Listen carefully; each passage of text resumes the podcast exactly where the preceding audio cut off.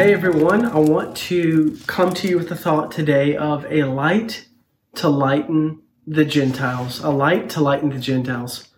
Reading in Luke chapter 2, verse 25, it says, Now there was a man in Jerusalem whose name was Simeon, and this man was righteous and devout, waiting for the consolation of Israel. And the Holy Spirit was upon him, and it had been revealed to him by the Holy Spirit that he would not see death before he had seen the Lord's Christ. And he came in the Spirit into the temple. And when the parents brought in the child Jesus to do for him according to the custom of the law, he took him up in his arms and blessed God and said, Lord, now you are letting your servant depart in peace, according to your word, for my eyes have seen your salvation, that you have prepared in the presence of all peoples a light for revelation to the Gentiles and for glory to your people, Israel. God never meant the Messiah to only be for the Jewish people.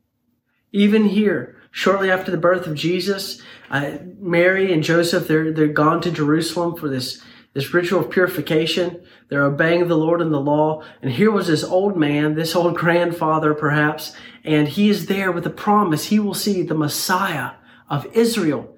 And how exciting, how telling of the heart of God that the Messiah of Israel, this man begins to speak forth. He's not just for Israel, he's for the world. He's for the Gentile nations as well. This is, this is spectacular. This name Jesus means God saves. He doesn't just save the people Israel. He's salvation for every people. The people who are not the people of God, you and me, unless you may be of Jewish descent, we are also now given this opportunity to know this light of the world that has been born among men, Jesus Christ, the Savior.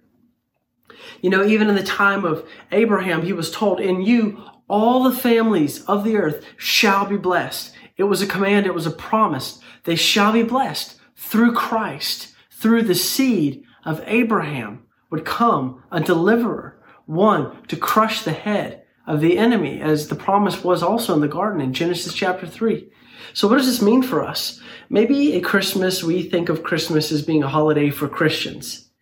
But I want to challenge you and say that actually Christmas is also for the Muslim. Christmas is for the Hindu. Christmas is for the Buddhist, the atheist, and Christmas is for the agnostic. Now, what do I mean? I don't mean that all of these people actually celebrate this right now, but it's for them. This gift of Christ is for them. It's not simply for us just to pass a present to, to, to our aunts, our uncles, our sons, our daughters, our parents. That's wonderful. But it's to give this gift of Christ to the Muslim, to the Hindu, to all. That the light that has been given to this world would not just be kept to ourselves, but would be declared to all peoples.